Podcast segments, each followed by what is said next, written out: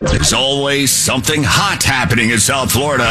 Talk now with Brian Mudd on News Radio 610 WIOD.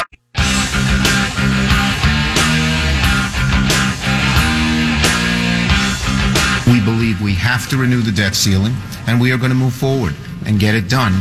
And we believe it will ultimately be done in a bipartisan way. And by the way, just hand us your wallet. It'll be quicker that way.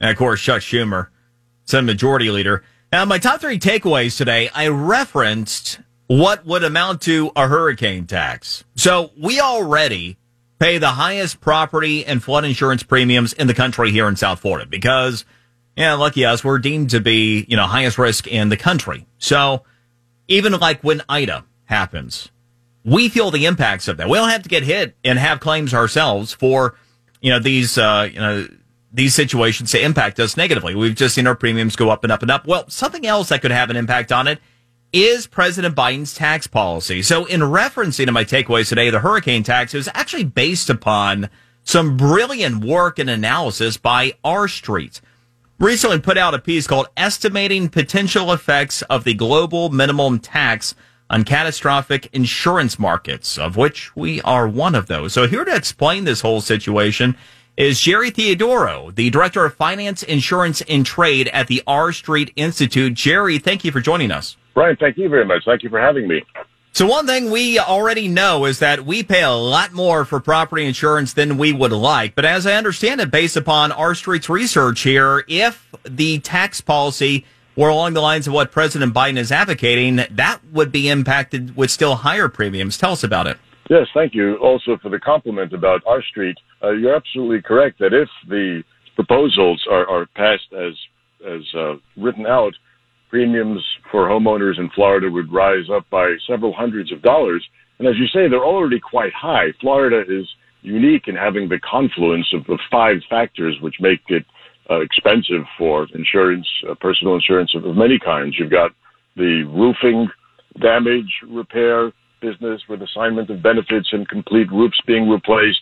You have the um, uh, attorney involvement in uh, in homeowners insurance, which is way out of line with the rest of the country. We have the exposure from natural catastrophes because of the coastal location, and also the the uh, companies that try to take policies away from citizens insurance, the takeout companies. A lot of Florida insurance companies are uh, having poor financial results.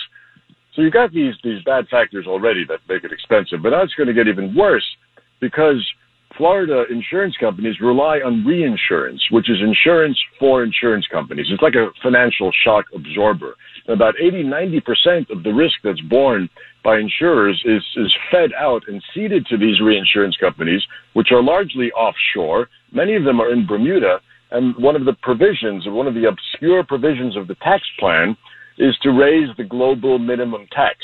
So that would make the reinsurance companies charge more, which they're going to pass on to the insurance companies, which they're going to pass on to homeowners, ordinary citizens of Florida, South Florida especially, and the panhandle.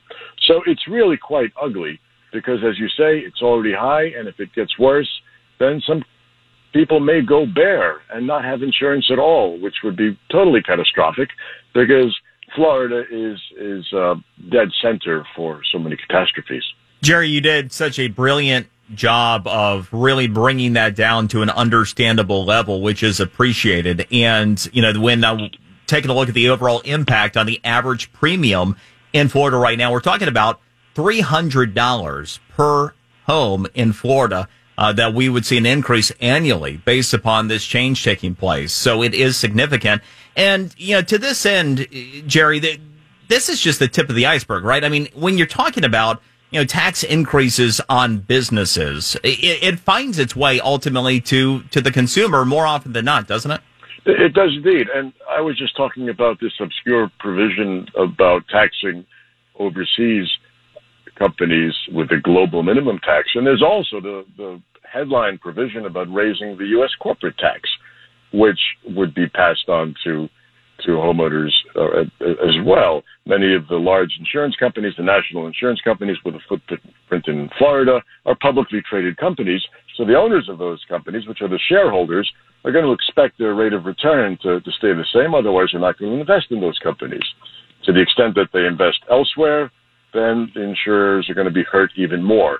And Florida insurance companies already have had poor financial results, as have national insurers with a footprint in Florida. So really, we don't want to stretch this more, which is why the paper, uh, with data, argues why it's not a good thing to to uh, threaten this lifeblood of the insurance industry. The reinsurance industry does a great job of providing resilience. It's the shock absorber. It allows the economy to bounce back. It allows people with homes that are damaged to get reimbursed. It's a good thing, and we shouldn't hurt it. Yeah, well said, Jerry. Uh, one dynamic when we're talking about the reinsurance market as well, a lot of people, you know, for obvious reasons, wouldn't understand it. They wouldn't have necessarily a reason to. They just, you know, deal with their end insurance company. But most of them are based uh, like in Bermuda, for example. Why is it that we have reinsurance companies that hub out of Bermuda? Yeah, well, Bermuda is just one of the overseas hubs for reinsurance, and there's others as well. There is uh, continental Europe with some giant reinsurance companies in, in Germany and Switzerland and France. There's also the Lloyd's of London market in London, which does a lot of reinsurance. And Bermuda, as you mentioned, is a, uh, an entrepot. It's a, it's a center of reinsurance, especially property catastrophe reinsurance. And it was established, or the companies established there, because there was no uh, tax on uh, investment income or, or, corporate tax. The tax situation in Bermuda is different. They tax em- employers based on the number of employees. They tax goods that are imported into Bermuda. So it has a different sort of a tax regime, and, and it's worked quite well. It was uh, really developed as a center of reinsurance back in the in the 1980s when there was a different problem that was facing the reinsurance industry and the insurance industry, and that was liability insurance, medical malpractice, and, and mass torts and asbestos and that sort of thing. So a lot of companies were hurt, and there was a deficit in capital. So the advantages of Bermuda were seized upon, and it's thrived in the last three and a half decades to become a reinsurance center for all different lines of insurance, including what we're talking about this morning, property catastrophe. Jerry Theodorou, the Director of Finance, Insurance, and Trade at the R Street Institute. Thank you so much. You really do remarkable work, and that was an excellent, excellent explanation. Really do appreciate it. Thank you very much, and uh, thank you for all your listeners for tuning in. Absolutely. Be right back at the Brian Mudd Show. News Radio 610 WIOD.